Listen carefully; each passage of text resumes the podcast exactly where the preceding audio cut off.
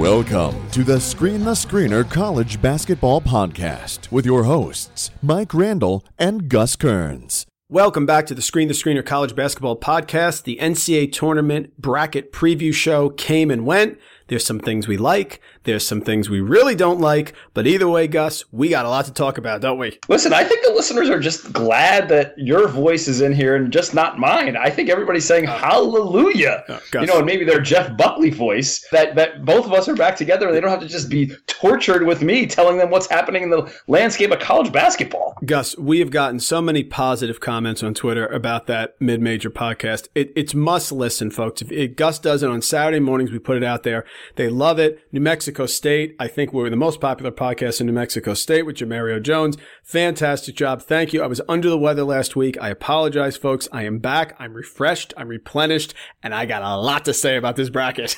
I think now is a great opportunity just right at the front of the podcast to say thank you for all the people that tuned in to the mid-major podcast over the weekend. We kind of look at it as like Saturday morning cartoons, right? Like old school style. You, you knew that you could bank on it every Saturday morning that you're going to watch like uh, I don't know, Amazing Spider-Man and his friends and maybe some Flintstones, and then you were pretty good to go back in the day. Mike, what in the world happened in this bracket breakdown on CBS? It oh. seems like you're a little fired up over it. Yeah, a little bit. So I basically spent the last three days as I was trying to recover, focusing on predicting this bracket. Gus, we have a lot of pride here. We hold hope, as, as we always like to say. I held hope that I was going to go 16 for 16. Now, to pull the curtain back, when I ran in college, I was a sprinter in college, was captain of my team. I used to run against some of these Olympic guys. Gus and I did all the time. And Gus, I, we used to joke every time I got on the line, I thought I was going to win. Now there was no, not only Olympic guys, we ran uh, you not we. You ran against NFL guys, yeah. guys that played in the NFL. I did. I, I was yeah, I was second yeah. leg on the four x two hundred at the finals at the Penn Relays, and I look up as I'm marking off my steps, and I see Tyrone Wheatley of Michigan next to me. now, a normal person says at this point, "Oh, I'm in trouble," right? You know what right. Mike Randall says to himself? I got he's this. like 260 pounds. I got this guy. Right, Mike. He's 260 pounds and he's faster than you at 180. Okay? Right. So when I got that baton second, I looked up and Wheatley had already made the turn. And I go, wow, that's an NFL running back for you. uh, we finished seventh out of eight. That was fine, but we got to the finals. Which was you made the finals. You made the finals. That's that's that's a victory. And we beat somebody. I don't know who that was, but thank goodness. but anyway, so Gus, I have a dream. Like when we get to the bracket, you have a dream that you're going to go perfect. And I really tried. I put a lot, a lot of effort into this. I put it out on Randall Rant. Short corner was out there Saturday. The site went down. I had to call Wix. The whole thing. Got it back up. I I, I personally think that Wix went down because you had up uh, you know a prediction and a couple of our other you know college basketball friends lee busby out there like had college predictions up there and i think just wix went was like uh, we're not ready for this we're not ready for this type of traffic. The password is great friend. That's what he is right there, folks. So uh, we, then I, I updated it. So I really sent it out to Gus and Dr. Tony. I'm like, I think I'm going to get it right. Here we go. So let's take a look. So they okay. reveal the brackets, and the first line comes out, Gus. Virginia's the top seed. They go to the south. Villanova is number two. They go to the east. Xavier is number three, leapfrogging Purdue. They go mm-hmm. to the Omaha, and Purdue goes to the west. Some people were talking about Purdue not being a one seed. Some people were talking about Xavier. They're going to get up there. The whole thing. Not only did I go four for four, I got the regions right. So I'll tell right. you this, my friend. When this was over, this is how I felt.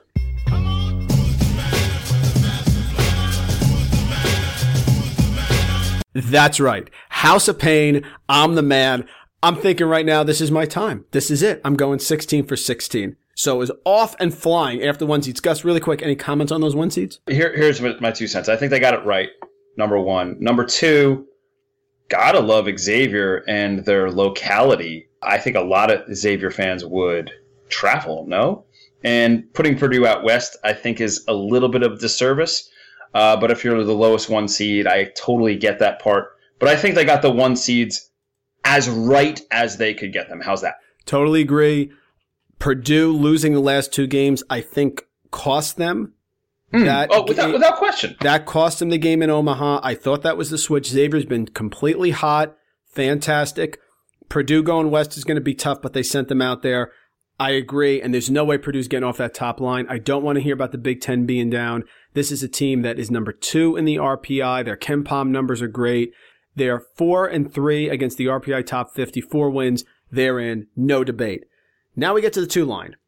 So my two line was Kansas, Duke, Texas Tech, and Clemson. My argument was Kansas has big time wins. They have a tremendous RPI, great KenPom numbers, great conference, right? Duke, five wins against the RPI top 50. They had big wins in the PK 80. So I think that they're solidly there. The Duke haters don't like it. Texas Tech is coming on like a house of fire. No one's talking about them. They are first in the Big 12. If we believe the Big 12 is the best conference or the strongest conference or most competitive, whatever you want to call it, Right. I, I think they got to be a two seed. And then there's Clemson, who I thought was very similar, Gus, to Florida State last year, who had a two in this seeding Right. because of their big, big wins. Right. However, when it gets revealed, the top seed on the two line is Auburn. I have no problem with that. I really like Auburn. I just Zero problem with that. No, in no. fact, in fact, I, I think they're doing exactly what you hope that they would do is rewarding big wins and and and not any terrible losses. No, totally have no problem with Auburn. Four, Right. four and three against the, the top 50, against the RPI top 50. Their strength of schedule isn't fantastic. It's okay, but not great. It's down a little bit, but I, in the 30s, but I, I thought that that, I think it's reasonable. Listen, if you're in, if you're in the 30s, the strength of schedule, that's all you can ask for. Like Yes. there's you you can't control everything, but they did enough where that's not going to fall off a cliff. No, it confused me because, you know, Tennessee strength of schedule is 12. North Carolina's 2. So I thought that Auburn's strength of schedule would come into play because they had very similar numbers to teams like a North Carolina, two teams Okay. like that. But Right. it's fine. I, I have no problem. I think Auburn's great. This is fantastic. The six seed overall was Kansas. Then Duke was seven and Cincinnati was eight. And you know this because I was texting you. I really struggled. I wanted to put Cincinnati on eight. The main reason I did not is I thought that they would be in trouble because they only have one game against the RPI top 25. I think they have four wins, something like that against the RPI top 50. But the only game they played against the RPI top 25, and again, this is not what I think should happen or Gus thinks should happen. It's what we thought they would think. Right. I thought they would knock them down a smidge. Why, Gus? Because last year Wisconsin didn't even get in the top 16. So I thought they'd knock Cincinnati down. They did not. I'm fine with it. You know my thoughts on Mick Cronin and the Bearcats. Today they smoked SMU. No Shake Milton, but they did. So Right. they got the last seed. They ended up switching Cincinnati and Kansas. Kansas went to the west, Cincinnati to the south, which we'll talk about why later. However, Right. Gus, um, I did get Kansas correct, but not in the right region. I got Duke right and in the right region, and my Texas Tech and Clemson were wrong. So after this line, this is how I felt.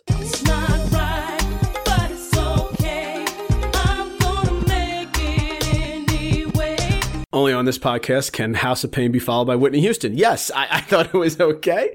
I thought it was fine. So, but I'm still hanging in there. Now we go to the three seeds. This is where I start to get worried. So the top overall three seed is Clemson. I'm fine with that, Gus, because they were my lowest number two. So I missed them by one, right? No problem Yeah. there. That you know what we call that? We call that when I tell my daughter all the time when she goes back rim. I go, "Honey, that's a good miss. That's a good miss. Good Keep miss. shooting it straight. Good miss." I had Texas Tech at seven. They're 10. I still that think that's within the reason of good miss, although I do support the people on Twitter. And let us know what you think at SDS Podcast on Twitter. A lot of Texas Tech support saying, what the heck do we have to do to get a one? And they were a three. Totally on board with that thinking. I was totally agreeing with your Texas Tech thought process. And I think them at the three line is where you can, you know, the first thing you can call into question on the particular program. Yeah, my big question there is they have five wins against the RPI top 50. They won at TCU. Then they beat Nevada, West Virginia, and Texas at home. So they have a solid strength of schedule. They play in a tough conference. They got four wins. I, I, I think a three is too low, but that's fine. And then the 11th team was Michigan State. Boy, it makes me think, Gus, that if Michigan State didn't beat Purdue, they're not getting ranked. Now, people are screaming that Michigan State is a three. They want them to be number one. In fact, somebody wrote to us on Twitter, they're the number one team in the country. Folks, you may think that, and I have the winning national title. So you're preaching Right. the choir. But if you look at the numbers, I had them as a four because Gus only two wins against the RPI top 50. Only two. I think this is where the difference comes in, and people need to like separate the two conversations. The way that they're going to predict the bracket and build the bracket is very different than how people are going to vote Yes. every week for the top Yes. Yes. It, it, it, th- those two things are completely. Well said. Uh, it's a, it's it, there's two separate conversations there. They're complete opposite ends of the spectrum. By no means should we go by the AP poll or the coaches poll or the USA poll or or or Oh, ESPN absolutely not. No way. for this partic- particular process. I just think that we need to try to educate the people out there and say, like, look, this is the th- these are the spectacles that they're viewing these teams through for the bracket release show.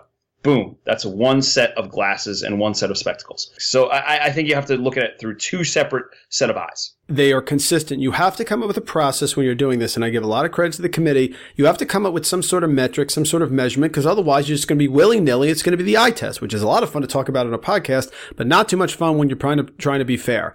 Strength of schedule: Michigan State, Gus, 97th in the country. Non-conference strength of schedule: Michigan State, 248th.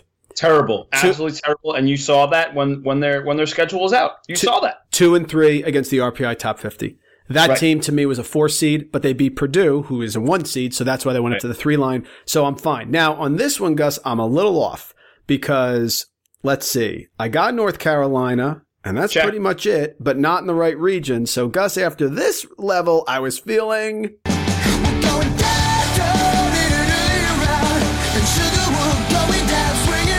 Yeah, little Fall Out Boy, we're going down because I realize that my fourth line is going to be horrific. All right. So we go to the fourth line, and this is where we could spend two hours on this podcast. Yeah. So- I, I think this is where we had the most debate, Ah. uh, you know, via Twitter and you know just over text message and so on and so on. They have Tennessee as the first number four seed. Gus, I had Tennessee as my last three seed. So, like Right. you with your daughter, good miss. Fine with that in the South. Then they put in Ohio State. I struggled with Ohio State. I- know they're leading the Big Ten, but so Right. was Wisconsin last Right. year. Mm-hmm. Ohio State strength of schedule 32, okay. Non-conference strength of schedule 48, three and th- and four against the RPI top 50. I kind of thought Rhode Island should be there ahead of them. I also think you can make a case for Gonzaga, but they're going to kill you on the strength of schedule there. When does head to head matter? I would think it would, When? right? When this is a win loss situation. When you, that team beats that team, that should come into play. Like Gonzaga's not in the Big Ten. They don't have the advantages that Purdue, Michigan State, and Ohio State have. So there's only so much they can do. What else do you want Gonzaga to do? Do you want do you want them to go play uh, Villanova in Mad- Madison Square Garden on the East Coast? Check. Do you want them to bring in Creighton, who's a ranked team all season, into their building to play them? Check. You want them to go to PK 80 and play a couple big time games? Check. Preach, What else do you, preach, what else do you brother. want them to do in their non-conference? Preach, they Gus, played preach. arguably the toughest neutral game in college basketball this year, playing Villanova at the Garden. Granted, they played poorly in that game, but what else do you want them to do? And they beat Ohio State head to head. Not really sure where they're going here. Continue. I'm sorry. I think beat is being kind. It was 86 59. All right. So they beat him by 27. But I'm mad at myself, partner, because last year when Gonzaga's having this incredible season and they're undefeated at this point and they're ranked number one in the country, do you remember? They were a four and it was close. The fourth number one, a, no, a fourth number one. So I should have known there's no way they're putting Gonzaga in, but I think Good, I good, was good point. I was point. swayed by the St. Mary's demolition that occurred. We'll get to that later. right, right. So they got them in as as the 14, and I Ohio State would have been the team I would have probably switched in either them or West Virginia. So I was fine with that. 15's Arizona. This makes absolutely no sense. Their strength of schedule is terrible. They get destroyed. I know they had the 16 game winning streak. They only beat two teams in that run that are in the RPI top 50. They're not playing well. I don't know what they used. I can't find you a measurement, strength of schedule, RPI, Ken. I can't find you a metric that gets Right. them in there. So that's why I put on Twitter the only rationale I can say is, oh gosh, we don't have anybody west of Texas, so why don't we put Arizona in the west bracket? Uh, that- there's name me the what is the measurement that Arizona should be in over, let's say Gonzaga, uh, West Virginia, or Rhode Island. neutral court game. Who do you got? Arizona? You or I? Rhode Island, Okay. hundred percent. Neutral court game. Who do you got? Arizona? Ohio State. Tough one, right? I'll say Arizona on that one. Okay. I will. Neutral court game. Who do you got? Arizona, Gonzaga. Twice on Sunday, Gonzaga. Not close. So, I mean, sometimes you mentioned the eye test before. Maybe this is where it should come into play. Maybe. I have nothing against Arizona. I I I, I, I like Arizona. I we, we want Sean Miller to make a, a Final Four. We've talked about this. Right. Uh, strength of schedule, Arizona, 47th. Non-conference strength of schedule, 76. Now I'll do a little head-to-head for you against Rhode Island. RPI ranking for Rhode Island, 5.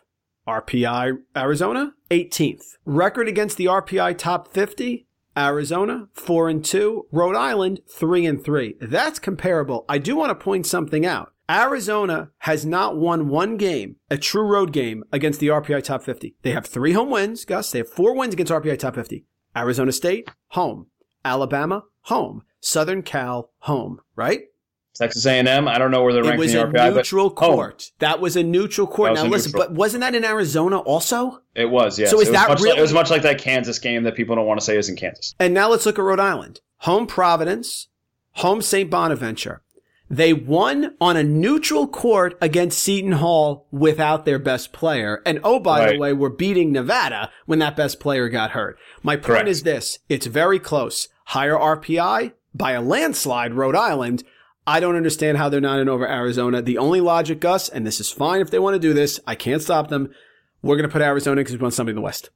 I don't, I don't think they even, I don't think they measure up to West Virginia. West Virginia Well- has beaten Oklahoma twice and they beat Virginia. I know they lost a lot of games. Who hasn't lost a lot of games? Arizona was 0 for the Bahamas. The place I was going to go, that's why I left West Virginia out of that little rundown with Arizona, because I was just going to ask you West Virginia versus Oklahoma, neutral court. Oh, like, they've beat them twice already. That's not even an argument. And that's my last one. So Oklahoma is 16. I would have put West Virginia in. On this one, Gus, I had in order Michigan State, Rhode Island, Gonzaga, West Virginia, the correct order, Tennessee, Ohio State, Arizona, and Oklahoma. Therefore, Gus, this is the song that sums up the day.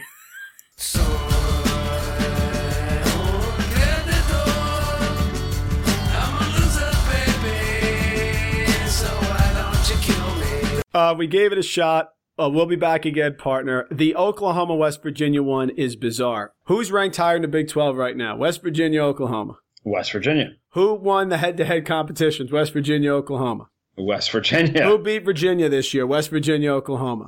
What's the West issue, guys? Virginia. It's a, what's the issue? Well, yeah, but West Virginia's lost 612 games in a row. Guys, everyone's lost games. That's why we're here. That's why you had a tweet of a flaming bracket going up in the air from the guy who works at CBS. That's the problem. We've all lost. Okay. That's the issue of Oklahoma. And I said this to you. I did tweet this to you on Saturday. I said, Right. Oklahoma's got a shot to grab one. But once Oklahoma lost, was it Iowa State this weekend? They played? Was it Iowa State? I think it was Iowa State, right? Right, right, Yeah, right. I thought they were gone for sure. So I took them out. But Number one, obviously they didn't take into account the games on that weekend into their preview show. They said they I think did, that. I think they. they said they did. They I don't said they, think. I, I don't think they did. they said they think were. He told. He said we were on a conference call last night at 10 p.m. until well past midnight. That's what he said. I think the conference call ended in. We're just going to go with what we have. That's what the conference call ended with. Okay.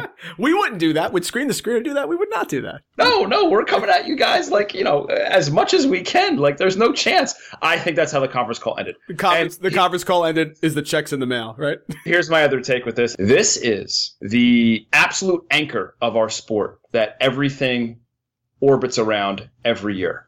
Okay? It is one, a TV show. It is two, the best reality TV show that you could ever hope for. It is three, completely unscripted except for this part they want some control of the absolute madness that's going to take place in March. And the way that they're going to do that is you know what they're going to do? They're going to give you Arizona. They're going to give you a team out west that you can latch onto, uh, West Coasters. Congratulations. You know what they're going to do too? They're going to give you the most polarizing player in college basketball this year so far, arguably the player of the year in the, na- in the nation, Trae Young. Because it's a TV show because it is the best reality TV show that any network has going out there. And it's uncontrollable and unpredictable once the thing gets going and they start the clock. So they want to have a little bit of control. Bingo bango. That's why they gave you Oklahoma and Arizona where they were.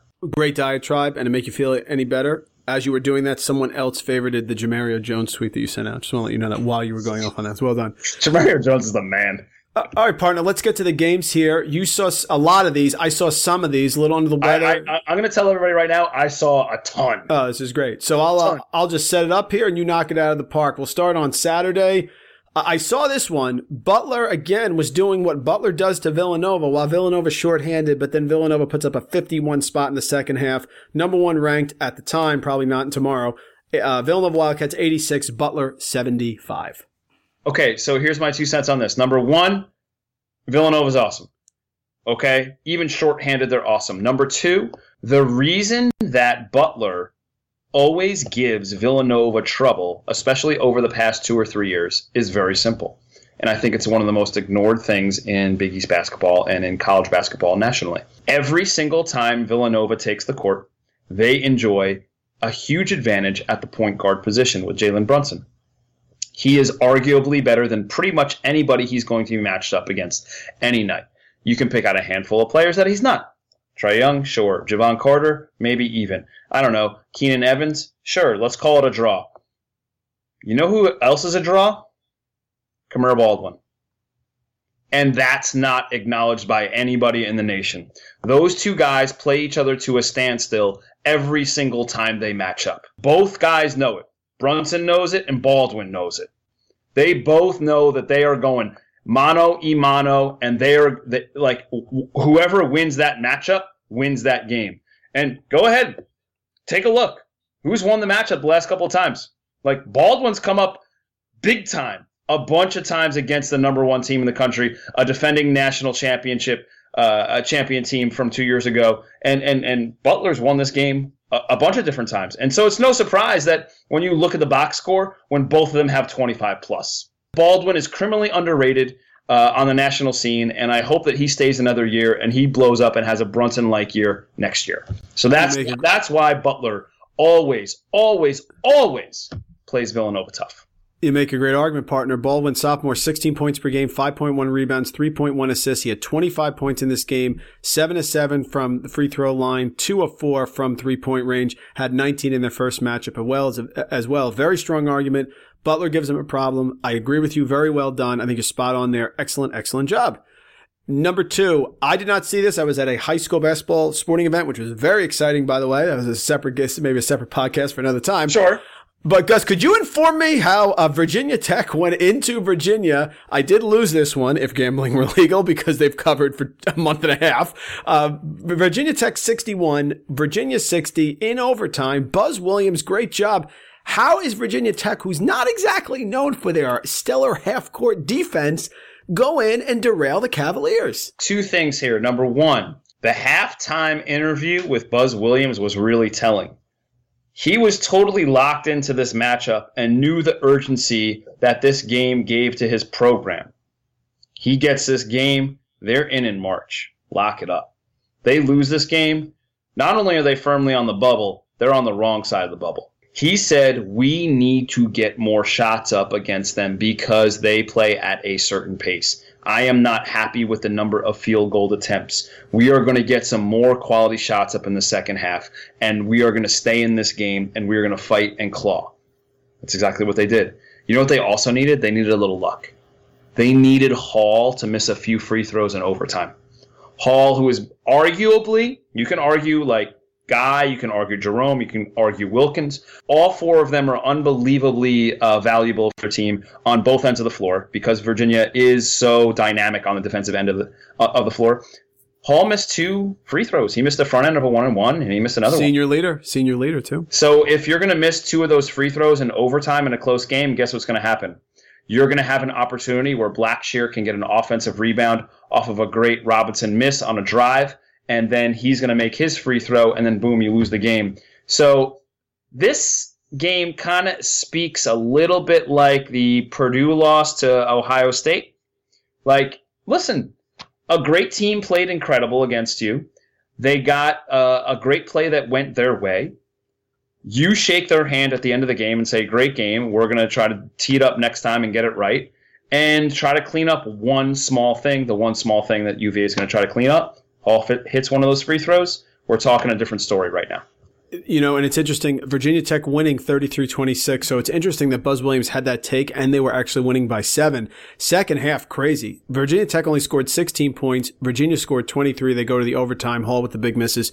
Well done. I think it's a great transition to our next game, Purdue. I do have a different take on that than you. Purdue loses at Michigan State 65 68. It, this was a must-win game for Michigan State. Not a must-win game for Purdue in any way, but it was close. It was crazy. And by the way, Gus, the line was three. the script is out there. What are you going to do with Purdue? Are you going to guard them one on one with uh, Haas down low and then not double off their three point shooters? Or are you going to double Haas down low when they feed him the ball? And are you going to leave those three point shooters open? The script's out there. People have been copying it. Michigan did it first. And now people are just letting Haas go do what he does and then staying on those three point shooters so they don't get destroyed by uh, uh, Purdue's unbelievable accuracy from three. Now, what does Painter do to counter this? You want to see what Purdue does moving forward to see what they can do to counter this blueprint because it's out there for them to be defeated. I mean, if you go, if you hit the rewind button like two weeks, we're talking about Purdue blowing people out by 15 points, 17 points, 18 points. But now it seems like they're just going to let Haas do his thing down low and not go off those shooters. So, Mike, what in the world is Painter going to do in reaction to everybody in the Big Ten and maybe everybody in the nation following that game plan to beat them?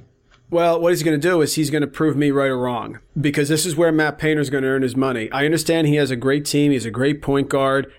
Vince Edwards does everything for this team. Haas is, in my mind, the MVP, but he's still a seven foot two guy averaging five rebounds a game, which is unacceptable. His scoring has been tremendous. The reason I bring up the five rebounds is I think that unless Haas, Caleb Swanigan was double double machine, Angel Delgado Right. was double double machine. Right. Haas is not. Okay, so I think they're going to take their chances against Haas. Here's my issue with Purdue. I don't think blowing a 13 point lead at home to Ohio State and then losing on the road at Michigan State is as simple as saying, "Oh, great game, nice." jo-" No, I don't think so. I, I and I heard you compare it to the Gonzaga game. That's different. Gonzaga last year, the BYU, they won the whole thing. They destroyed the conference. St. Mary's is is is they're St. Mary's uncle. Okay, the whole thing. Right. They lose it on the BYU. I tried to make it a big deal last year. In the end, it wasn't. This is a problem. Right. You, because even Painter acknowledged at halftime or Yeah. after the game rather, they can't close teams out. And good teams, good teams that is. So listen, Purdue is solid. They are not getting upset early in the NCAA tournament. They are not going out early, not with Haas and with Carson Edwards and that. No way. Absolutely not. However, I think they're a lock to the Sweet 16, but I think you really have to look deeper at the matchups. The reason I like Michigan State here is because I think Gus, this was the only team that I know of. And the Ohio State thing was sort of an odd situation, but I knew Michigan State could throw three bigs at him. They could throw bigs at. They could throw Nick Ward at Haas. That's they right. could throw Jackson for a little bit at Haas. They could throw Kenny Goins at Haas. They could throw guys at Haas, and they had guards. Now their guards are not as good as Purdue's, of course, but they do have guards that can sort of hang with them. So I really like Michigan State to win this game. Neutral court, different story. Everybody this year has warts. Absolutely. Every team has warts. This is not Kentucky of years ago. Right. This is not Wisconsin from that year, right? Guess what? There's no Frank Kaminsky. Right. Guess what? There's no Karl-Anthony Towns. Yes. Guess Yep. what? There's no Anthony Davis. North Carolina last year, same thing. Yes, that's the issue. We've and there's been times, especially the last couple of years, when we look at the brackets to say North Carolina's going to the Final Four. North Carolina's going to the Final Four. Last year, you love Kentucky. Kentucky's going to the Elite Eight. I don't. You're not going to see that this year. So my question is, whoever gets to the Final Four, they're going to have warts. Purdue couldn't close out teams. Oh, they made the Final Four anyway. Okay. Kansas, up and down. Oh, they made the Final Four anyway. Villanova, no bench. Oh, they made the Final Four anyway. So it's not that there's a wartless teams. I, I need to stop looking for that. Purdue's warts are as small as anyone else's. It took two great plays from two great That's a players good point. That's a good point. Yeah, that's fair. to bring them down. That's fair. It That's took an point. offensive rebound by Keita Bates-Diop, who was arguably the Big uh, Ten Player of the Year, for them to lose. It took a big onions three by Miles Bridges to take them down, which is not the design play to, for them to lose. So it took two massive efforts Yeah, by two unbelievably talented players for them to lose. No, that's true. And the Michigan State loss doesn't really bother me, but blowing a 14 point lead at home to Yeah, Ohio oh, State yeah. without one of their starters, that Yeah, one bothers me. yeah. That one bothers me a little bit because I know Diop had to make the move, but they already blew the lead. And Right. they, they shoot better at home. Their fans are nuts there. Okay. yeah, I, McKay, uh, uh, Matt Mackey's crazy. listen, if they don't shoot their three well, they may get upset in the tournament, but you can say that about any team. So I don't think that's really fair. I think their warts are less than almost anyone else, even Villanova. Uh, so I agree. la- I agree last thing on this game because I, I did watch a lot of this game. PJ Thompson, uh, you know, you know, make, makes a shot. They win this game. yeah. He was invisible. Invisible. I know he's one of their senior leaders. I get it. He's been through the wars. They trust him, uh, you know, blindly. He makes an open three. Make uh, he he makes a play. If he makes a positive play, they win this game. That's my last. Uh, and you know what? Moving forward, he will. But in this game, he did not. Number five, Xavier, 72, Creighton, 71. This was fishy. Gus and I were talking about it because Creighton was favored by one and a half, which made no sense to me when they don't have Crampel as one of their starters. But it was a great game, back and forth. Not a big game for Bluiett, but other guys picked up big time. Take us through it, Gus. And of course, that call at the end we'll talk about. Go ahead. Eh, the only thing it didn't keep to the script on was the score. You thought with Xavier and Creighton, this game would be in the 90s, right? Well, and, Ble- and no, Bluiett, right? And Bluiett didn't. Uh, six points for Bluiett. right, right. And Bluiett was kind of invisible in this game, which is like a little out of character for him. So I think this falls into the, the same category we talked about before on the podcast with, with, with Xavier. Like, they don't get a great game from their All American candidate, yet they still find a way to squeak out the game. Now, let's get let's just fast forward straight to the end, right? So, number one, the foul on Bluiett could have been a no call. He kind of st- sidestepped it. If you go back and hit the rewind button a- and look at his call that he got on his four point play against Georgetown, he was much more in the line of fire. Like he definitely got fouled. This one, he totally knew where he was at, tried to sidestep it. They still called it anyway. So that I felt like that was like a hometown call.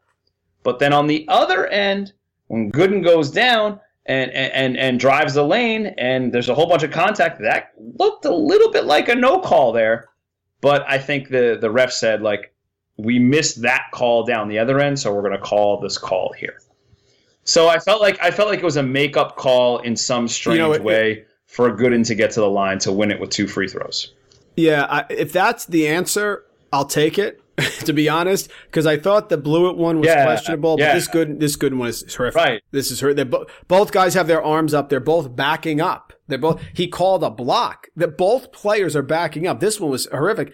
But again, I didn't mind it because I agree with you. To to get fouled on a three and make three free throws. That's you know I was. I, I but uh, my my my fact is this was a terrible call. I get the flow of the game and understand what the refs are trying to do. I think in both, you know, both regards, like just swallow the whistle both times. How's that? Is that is that fair? Yeah. I'd much rather have that. But big win for Xavier. We talked about those four games, man. Right, I know, I know. one. They're two and zero. They won the two road games. They're hosting Seton Hall, who's in free fall right now. Okay, Q Tom Petty, and then Villanova. So uh, big, big win for them. To two and zero right now. They're looking good. I, I'm just going to toot my own horn, own horn here. Look Who good. called Purdue Looking good. for the Final Absolutely. Four? Three seasons. Looking good, man. Number two, number one Looking seeds? darn good. Absolutely, hundred percent. Two to way. Just throw, Thomas the that out. train hit it. Uh, obviously, that's not going to happen now, but uh, Excellent pick. Absolutely. And right now, you can make an argument with those other two losses. They've been the most consistent one seed. I know they were the three seed, but they passed Purdue, and that's saying something. Number seven, Texas Tech destroys Kansas State. Only thing that I think is worth talking about here is Kansas State's tough place to play, partner, and, Can- and Texas Tech went in there and pretty much kicked their fanny all over the place, 66-47. Texas Tech is underrated the whole entire year. They're underrated in the, the bracket preview show. They're underrated in rankings. They're just underrated, period, end of sentence.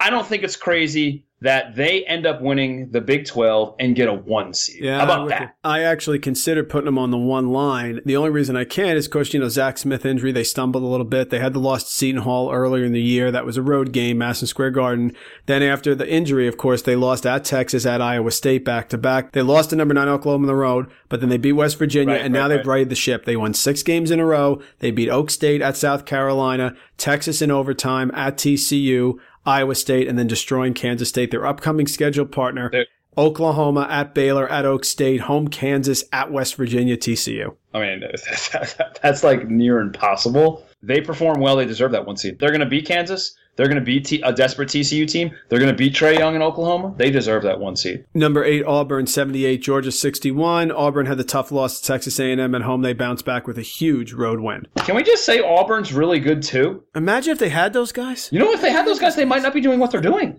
because they wouldn't be. They wouldn't be playing. The, they, they wouldn't be playing the system that they're playing right now. Who knows? But if he put them together, they could be number one team in the country. Oh, I love what they're doing, Mustapha Heron.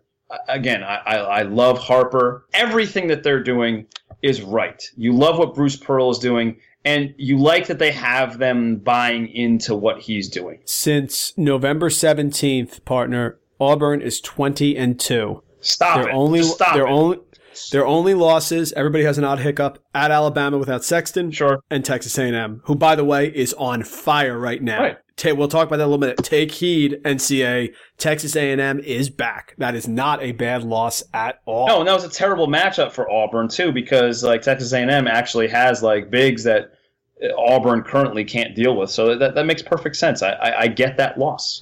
Baylor 80, Kansas sixty four. I all right, all right. Li- li- listen, listen, listen, listen. All right, all right. Listeners out there, we're we're just gonna put a little pause on the rundown. We understand the upset. We understand Baylor's desperate. We get that part, right? Okay, Emmanuel Lecomte, sure, oh, uh, the whole thing. If gambling was legal, Mike Randall, what is your take on this game? It's very simple. Kansas is in-game wagering. That's what they are. I have watched so many Kansas games. hashtag in game wagering. I know within the first five minutes of every single one of their games, except for West Virginia, Right. who had a catastrophic offensive nuclear meltdown in the second half. But if the team has some semblance of consistent offense or an option, a big, you know in five minutes. The way to bet Kansas for me, and I haven't won a Kansas bet in what, over two years now, right? I think we're two. When I bet them, I, I they- think they we're two lose. years in running now. Uh, You're, when I bet like them, they lose. eight this year, right? Or 0 for, Oh, 0 for six? Man, at least they're in-game wagering. All right. Once Svi Mykhailiuk gets a black eye in warm-ups, all right. Devonte, this is true. Devonte Graham misses his first three three-pointers, can't make a shot early, and as a bookie, as a bookie gets two fouls before I even finish my beverage, I'm going to go to my computer and I'm going to look at the in-game line. I know whether Kansas is winning based on their first five minutes. Kansas is in-game wagering. That's what I have to say about this game. Kansas hashtag in game wagering. Baylor broke their 11-game losing streak to Kansas, by the way. Oh, the next game, guys, I don't know if you knew about it. Gonzaga went to St. Mary's, took them behind the shed, and absolutely destroyed them. 78-65. This game mystifies me. Hackman with a fantastic performance, four points for Hackman on two of four shooting. Okay, Th- What, this what- is all what I'll does that field goal attempt number even mean? And- and this is what I'll say, and then please take over, do whatever you want. Okay. yes, very Yet again, like Charlie Brown and Lucy with the football, I believe in St. Mary's. And sure enough, they come up again and bite me. When I like them against, uh, when I like Gonzaga against them, they win. Now they go home in a game they really needed to lock up. They could win the West Coast Conference outright, right? The whole thing pretty much. Home game. And- home game. They lay a stinker. So let me get this straight. Okay. Yeah. Yeah. Saint- yeah. Saint Set- set- Mary's- Set, the bed and then we'll go. We'll go. Yeah. Oh, no problem. Yeah. I'll set the bed for you right now. Okay, so Yeah. get all nestled in there, and I'll give it to you right now. It riddle me this, Batman. Ready? Yeah. They go to the kennel to Gonzaga. St. Mary's shoots eight of thirteen from three point range. Hackman's got twenty six and twelve. They pretty much dominate Gonzaga all over the place. Play fantastic. Fantastic. Big win on the road. Gonzaga can't figure out what to do with them. Gonzaga can't shoot the threes anymore. It's over. They dominate on the road. They come home where they shoot better. They come home where they have their fans. They pack the place. Hackman has four points, three pointers. They shoot five of 20. Gonzaga all of a sudden starts, you know, tickling the twine from three point range with seven three pointers.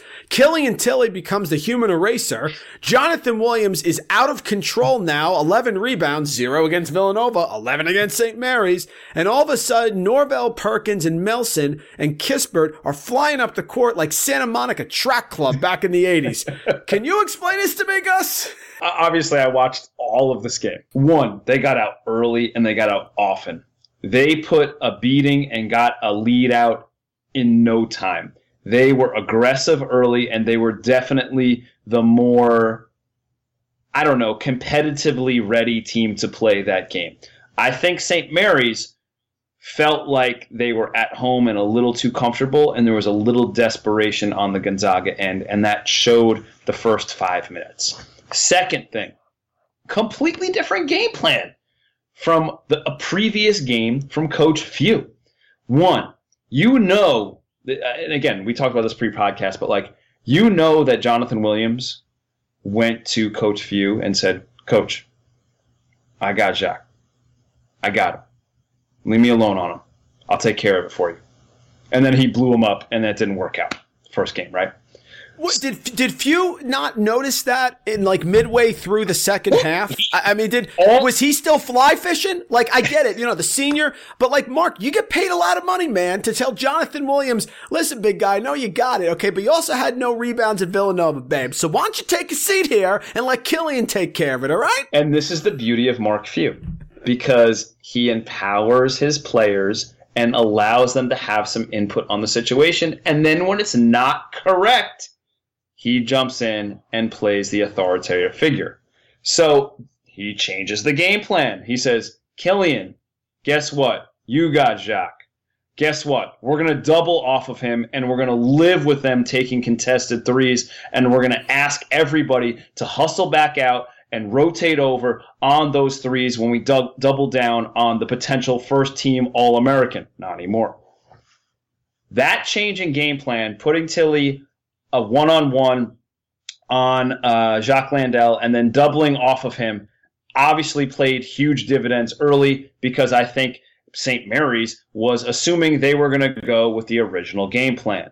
And it took St. Mary's the entire game to adjust. And guess what? When you're down 15 and you're down by more than what you have, you're not going to get back in the game. And they didn't get back in the game. Did they adjust eventually in the second half? Sure. But if you have a double digit deficit, you're not going to make up that double digit deficit due to the pace of play that you play St. Mary's. So it's almost like Saint, it's almost like Gonzaga wrote the perfect script. Let's surprise them and let's go bananas on the defensive end and really be aggressive. Let's get out and put uh, let's put Killian Tilly on him and then double off of the three point shooters. And oh, by the way, can we just can we just call it what it is? Rui Hachimura was the best player on the floor in that game. Uh, there's a guy I was worried about. That was the guy I was totally worried about. He dominated. He's just coming Best into his best player on the floor. He's the best player on the floor. He's just getting warmed up, and he could absolutely carry them to a Final Four. No doubt about it. He's a special player. So, I mean, we got to see, we were lucky enough to see Antetokounmpo in person and see like how gifted he was at the Garden with uh, watching the Bucks and the Knicks. And by no means are we saying that Rui Hachimura is as gifted or as talented or is going to be a first team All NBA player like uh, you know like Giannis is. But he does some of the similar It's a good. It's a fair comparison. Hundred percent. He gets a defensive rebound and he does not look to outlet it. You know what he looks to do? He looks to pound it on the floor and beat everybody else up the floor with his dribble. And then by the time he gets to the three point line, he probably needs about one dribble to get to the rim. He's an unbelievably unique player athletically. And they've done such a good job with him, of course, during their redshirt year. Like, he's now like gifted athletically and skilled just like every Gonzaga player that's gone through that redshirt program. So they like he is just gonna he. I could totally see him being one of these players that explodes in March, and they do like the feature piece on him, um, you know, on CBS, and like he's the guy that they talk about. I can totally see that happening. You know what keeps coming up to me after after watching this game and, and, and talking to you about it? Remember in Roadhouse where Patrick Swayze's walking around telling the bouncers that you have to outthink them. You have to expect the unexpected. That's what this game is. Expect the unexpected. It was unexpected that Gonzaga would get knocked on their fanny by St. Mary's at home and a team they've always dominated. It was unexpected that Jock Landale would finally figure out to stop fouling and dominate inside. It was unexpected that Mark Few would not figure out to make the adjustment in game. And it was unexpected that St. Mary's, after all this, in their season and their chance to get Gonzaga after they're coming off losing their top three scores and going to the NCAA championship game, would get their fannies kicked at home and not have any adjustments. But that's why we love college basketball. You have to expect the unexpected. And you were right, and I was wrong. It's few, it's history, it's coaching, it's Gonzaga pride, it's we're king of the WCC, and it's still St. Mary's, and it's still Hackman, and it's still Mike Randall. And that's what should have been expected. what do we got next? All right. Oh, well, well, let's just whip through a couple more games here. We got a couple other things to do. Arizona beats USC 81 67, of course, because they knew they were going to get a top 16 team, top, top 16 seed. What are your thoughts on Arizona moving forward? And USC, are they done? No, I don't think USC's done. I think USC has something interesting. I think that in this game, I saw them play uh, McLaughlin and, and Thornton together, and I think that might be something that they do moving forward. Um, they had Stewart at the three, and uh, obviously Boatwright and Metu were in there as well. So I kind of like them playing the dual point guard thing together. I think if they can get a couple more games and figure that out, that might be something that they might want to do in the tournament and have great ball security, so they can get their get the, the ball to their uh, scorers in in successful positions. And Arizona, I mean, what else is new? They struggle against the zone. It's very similar, I feel like, to the Purdue predicament where the last couple of teams have gone zone against Arizona because Washington had such success with their zone against Arizona. USC threw a whole bunch of zone out there. Uh, so I want to see how Arizona responds and see if they can get something rolling uh, against the zone. You thought that maybe they would put Trier in the middle of that zone or something like that. So you want to see both things. You want to see what the dual point guard situation does with USC, and you want to see if uh, Arizona can respond to the zone. Number 14, Ohio State. Be much higher, 82, Iowa 64. Hashtag Chris Holtmann for Coach of the Year. You okay with that? Oh, I'm very okay with that, especially with Yeah. the expectations coming in. I'm gonna have a Valentine on Wednesday for Mick Cronin, but my my Valentine on the side, if things don't work out, is definitely Alabama. Alabama 78, Tennessee 50. The Crimson Tide are rolling, partner, and they're gonna be very, very dangerous. We've talked about their starting five. We've talked about Avery Johnson, who's had success on multiple levels as a, an executive, as a coach. They have an unbelievably athletic starting five. And if you're Tennessee, you knew you were going to take one of these losses to one of these strong SEC teams. It could have been Alabama. It could have been Kentucky. It could have been Florida. It could have been, you know, whoever's next on the schedule. That's who it could have been. It just happened to be Alabama this time. And I think Alabama is one of those teams in that seven, six, eight range in seeding that we might need to pay attention to. Alabama does have that like South Carolina feel as a seven seed making the final four, don't they? Tennessee, I'm looking at now. I really should have dropped them. I shouldn't have kept them as a three. They should have went to the four, and that would have avoided calling myself a loser on the podcast. Couple, couple No, more. by, by the way, nothing wrong with a little Beck. Anytime you have a little Beck on, uh, you, you can include him on the podcast. I'm good with. So let, let, let's just roll with that. I'm good. as a singer or a drink. Iowa State 88, Oklahoma 80. Oklahoma with another loss here. Iowa State has pretty much been money at home, at least keeping it close, except for the Tennessee game.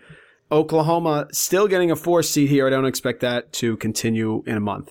Iowa State was playing without one of their backcourt, uh, one of their best players in the backcourt in this game. So that that was really the most surprising result from this game. Yep. that, Yeah. that they were able to garner this win without one of their top players.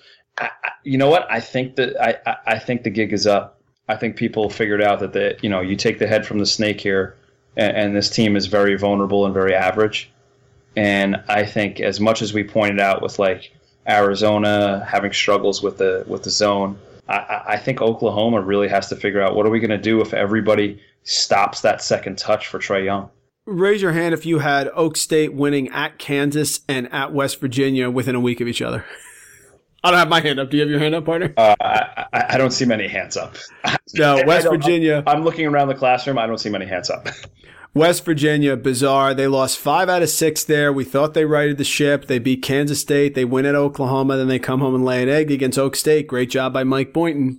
I totally undersold them. I picked them for last in the conference, and who knows who's going to finish last now? It's a, it's a total crapshoot. West Virginia, hit the re- restart button. Let's go.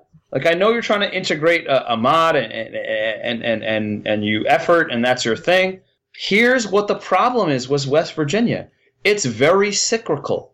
Every single game that West Virginia has lost, one of those arrows gets crinkled and then their whole system of how they win games goes awry.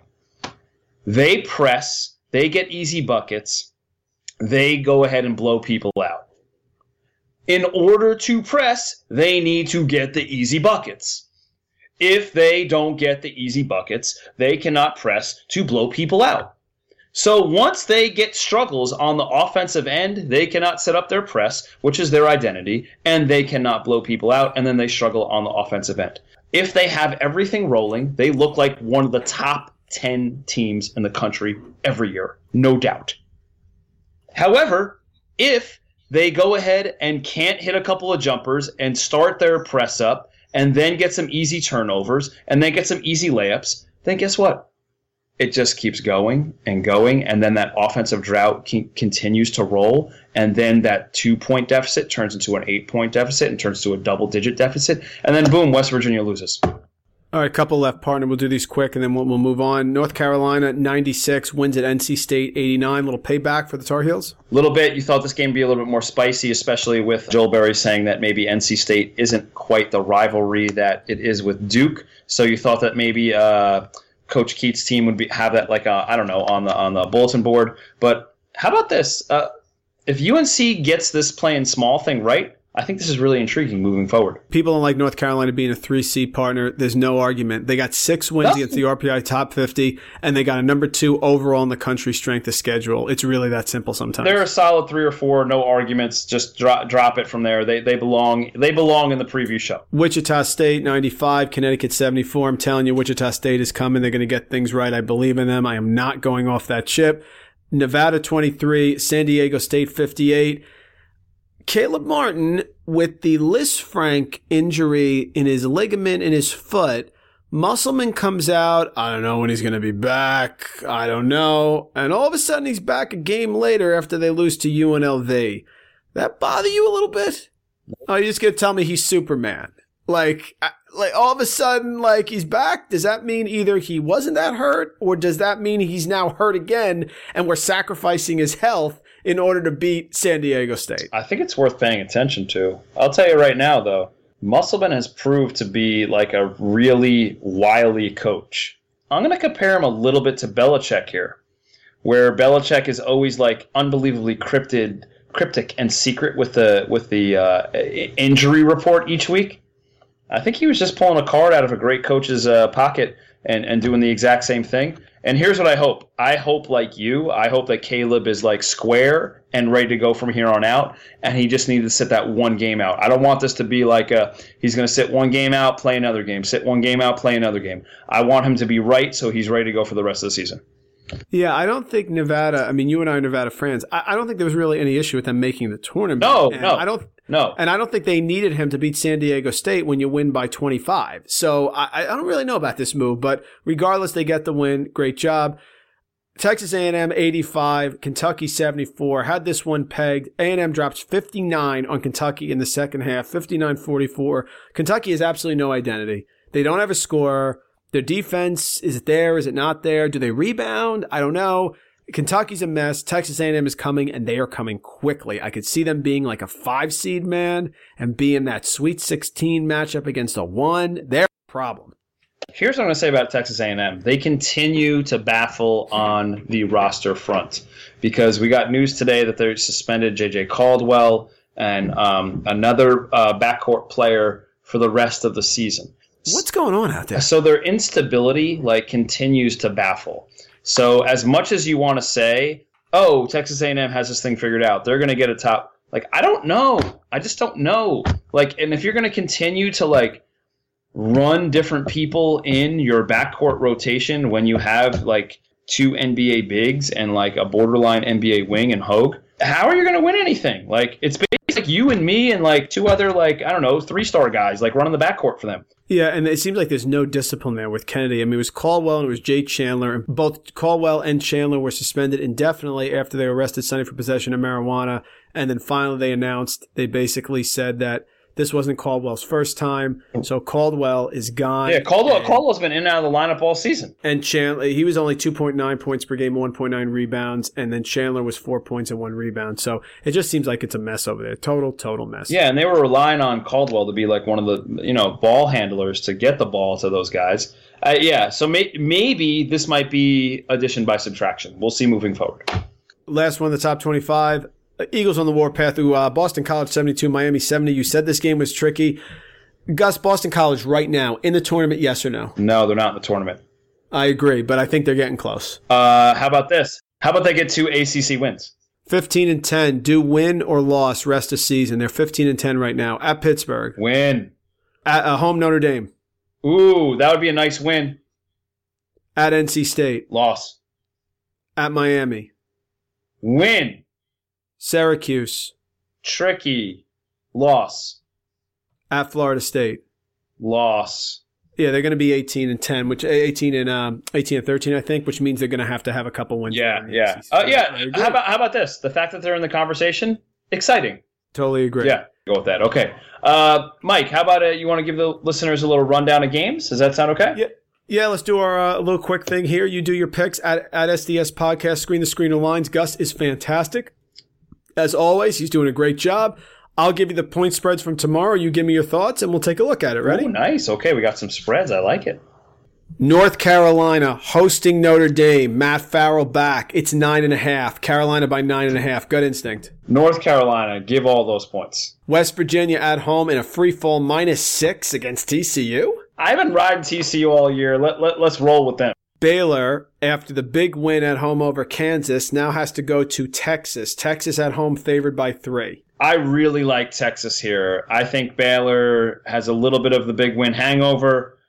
Texas by three, that's a small number. Give me Texas, please. All right, those are your only lines for tomorrow, partner. Okay, fair enough. I uh, listen, listeners. Thank you so much for tuning in. Mike and I are kind of blown away at the numbers that the podcast is is uh, explaining to us. It- you know, week after week, we just we're, we're the numbers just keep popping up, popping up, popping up, popping up. So thank you, thank you, thank you for spreading the word, whether it be via Twitter, whether it be whether it be word of mouth. So thank you, Mike, and I totally appreciate it. If you like what you're listening to, you know, go to you know, I- I'm sorry, um, Apple uh, uh, Podcasts and and give us a five star review. We we'd really appreciate it. It would give us a little motivation moving towards March Madness. So don't be afraid to do that. So if you really like what you're listening to, you know, you can thank us that way. That'd be really cool. Uh, you like what you're listening to? Follow us on Twitter at SDS Podcast. Efficiency of keystrokes, of course. I'd like to interact with the uh, with the podcast via G, uh, via Gmail. That sounds great. We will definitely do that with you. SDSpodcast at gmail.com. Uh, you're looking for a little Screen the Screener college basketball podcast in print. Please hit up Mike's site, Randall Rant. Mike has his short corner up there for you. The short corner will give you everything inside of Mike Randall's mind. I don't buyer beware. I don't know if you want to go inside that mind. so if you're looking to see what's on Mike's mind, please do that and hit up the short corner. That'd be awesome. Uh, and uh, listeners, thank you so much. Mike and I are always thankful. We're really humbled by the attention that you're giving us, and um, thank you for spreading the good word on the Screen the Screener College Basketball Podcast. Partner, one month from today, it's Selection Sunday. I can't wait. I mean, let's go. Are you kidding me? I can't even get over that. That's crazy talk. And uh, just one last thank you out there. If you like your intro and outro music, please don't forget to find uh, Bell Jar on iTunes. Absolutely. Uh, especially after having a beer with Bell Jar a couple weeks ago. It was very nice to catch up with him in person. Absolutely. Very worthwhile. Hey, we got through a podcast. I didn't mention Kevin Willard. How about that? Cheers. Cilantro. Gratu Lazia. Arigato, everybody.